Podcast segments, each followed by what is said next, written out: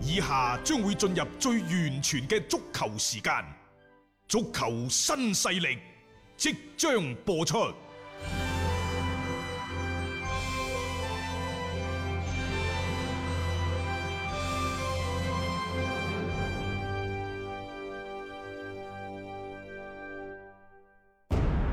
足球場，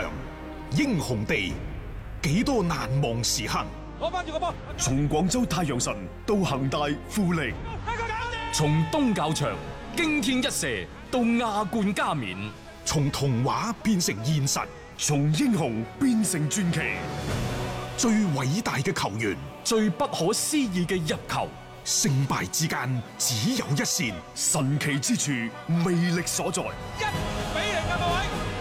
只可意會，更可言傳。足球新勢力，各位朋友好，歡迎收聽今日嘅足球新勢力。喺中超聯賽方面，琴日繼續有兩場賽事係打咗嘅。嗯，首先呢係深圳佳兆業啊，佢哋三比一擊敗咗呢就係包尾大番嘅河南建業。嗯，上海上港呢，就、呃上海申花係就係同大連連人，嗯，就一比一打成平手。咁喺本輪賽事之後呢，就呢個積分嗰方面就比較好玩啦。嗯，喺 A 組中超嘅 A 組呢度，廣州恒大二十八分排第一，第二呢係江蘇蘇寧，第三呢係山東魯能泰山。呢兩隊波，一隊十九分，一隊係十七分。嗯，再落嚟呢，就深圳佳兆業同埋上海申花都係十四分，大連人同埋廣州富力都係十一分。嗯即係而家呢，就大家都咬住條尾，就係、上海申花、深圳佳兆業就咬住山東魯能泰山，因為山東最近其實連續四場係贏唔到嘅佢。耷耷地啊，得得好緊要添。嗯並且最大嘅問題傳出咗咩呢？傳出就話聽日話聽日啊，聽日啊，就會係宣布改名，宣布改名就將哦魯能兩個字係搣走佢，哦咁啊，就叫做山東泰山隊，因為佢已經轉咗啦嘛。係啊，呢一個魯能集團已經將大部分嘅股份無償咁劃咗去呢一個嘅濟南文旅嗰度，嗯就話聽日改名啊，江湖傳聞唔知真定假。好啦，亦就係、誒、後邊嘅深圳佳兆業第四，上海申花第五，咬住第三位嘅山東魯能，嗯，差幾多分啊？差三分，一場波嘅距離。而聯賽呢，第一階段仲有三場賽事，大家知道，如果你一勝一平一負，山東再落嚟就只係得四分。係啊，咁啱，如果係深圳佳兆業同埋呢一個嘅上海申花都贏晒嘅話，嗯，咁你就頭痕㗎。佢就啊落咗去保組區咯，係啊，嚇，嗯，所所以以嗯你好緊湊啊咬住而家㗎。咁啊啊，大連人同埋廣州富力呢，又咬住上海綠地申花同埋深圳佳兆業，係都係爭三分。即係唔掉隊咯，所以我就話，而家其實呢個組入邊比較微妙一樣嘢，可能係一點五個名額。原先我哋話四隊波爭一個名額啊嘛。係係啊，啊！深圳、上海、申花、大連人、廣州富力爭一個名額。嗯，啊而家睇嚟呢，包括埋山東魯能泰山都要劃落嚟係嚇，可能呢，就呢五隊波爭一點五個名額，嗯極致嘅情況係會出現嘅。所以而家個嗰個整體嘅嗰個積分個嘅走 A 勢組啊嚇，啊，比較係微妙嘅。嗯 B 組因為可能嗰邊呢，就我哋唔係太過關心嚇。嗯因為河北華夏幸福啊好，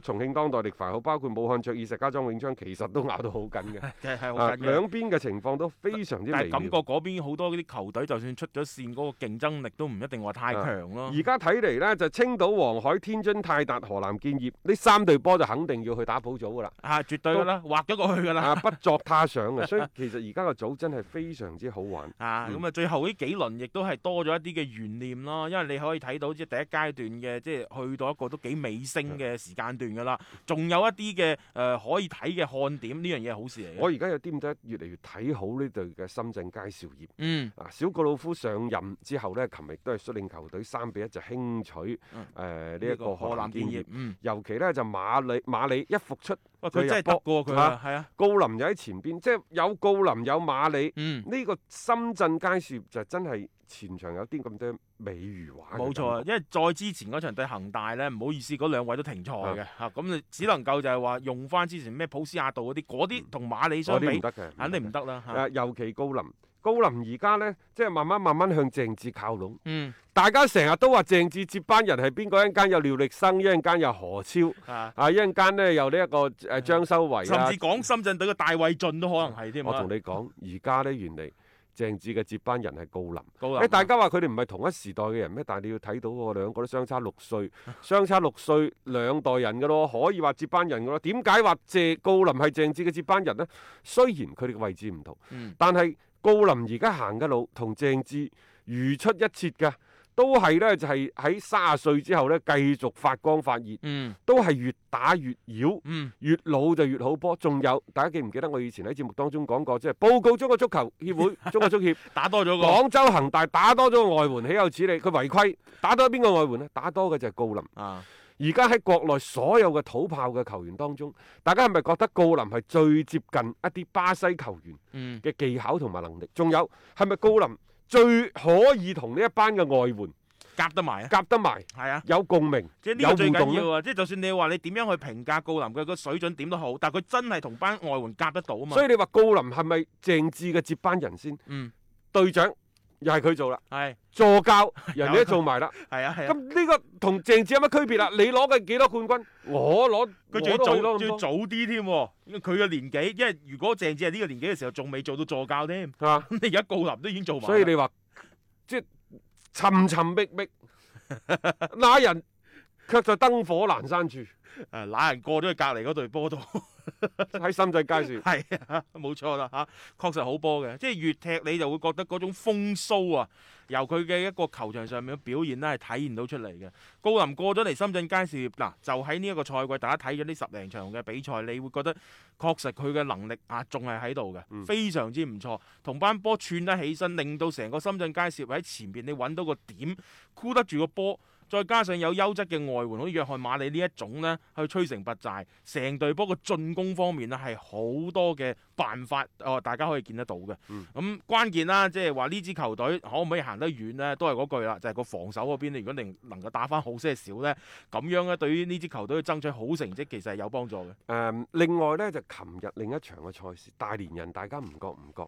其實佢哋最近嘅表現幾好嗯嘅，尤其係即係誒逼平廣州恒大之後，最近幾場賽事都打得唔錯。但係最陰功呢，連續兩輪賽事都俾對手逼成平手。係本身應該攞六分嘅賽事，係得得兩分。得兩分。嗯佢哋上一場呢，朗頓先開波，先入波，嗯，然之後呢，喺臨尾結束嗰下係啊，就俾米蘭達，即係啊係江蘇蘇寧嗰度追成扳平平手。咗係。喺琴晚嘅賽事當中，亦都係一樣，嗯又係朗頓入波，結果呢，最尾嗰三五分鐘又係守唔住，被畢津浩呢推射破你估門。唔到係畢津浩然啊？之後上海嗰邊啊，啊，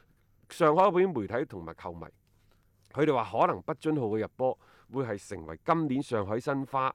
劃時代嘅一個分水嶺式嘅入波，啊好重要。好重要，嗯確實係㗎。如果琴晚嗰場波申花輸咗波，佢哋喺嗰個競爭前四嘅嗰個位置上邊咧，就會陷入一個你被動。諗下喎，如果佢嗰六分攞晒，佢多咗、嗯啊比而家四分多四分咯，係啊，就十五分，係啊，十五分就已經係聯賽第四個位置㗎啦。啊，所以咪水瓜打狗唔見緊腳啊嘛， 即係對於大連人嚟講啊嚇，咁而且就琴日見到一個即係性增城咯，啊，連續三次撲救都有嘅，咁你諗下嗰種嘅無奈啊，對於即係大連人嗰班嘅鋒線嚟講，佢哋唔係冇機會嘅，有機會，特別上半場啦，可以改寫比分，但係冇辦法啊，咁你。唔能夠將個比分改到去二比零或更加多嘅話呢就俾對手埋下咗一個扳平嘅一個伏筆啊！一個為足彩愛好者度身訂造嘅全新資訊平台北單體育，經已全面上線。北單體育擁有基於北京單場賽事作出全面評估嘅優秀團隊，雲集張達斌、陳奕明、鐘毅、李漢強、呂建軍等大咖，為你帶嚟更專業嘅賽前預測分析以及賽後總結報告。北單體育無需註冊，一鍵辦理。想避免足彩市場起起伏伏，快啲嚟微信搜索公眾號北單體育。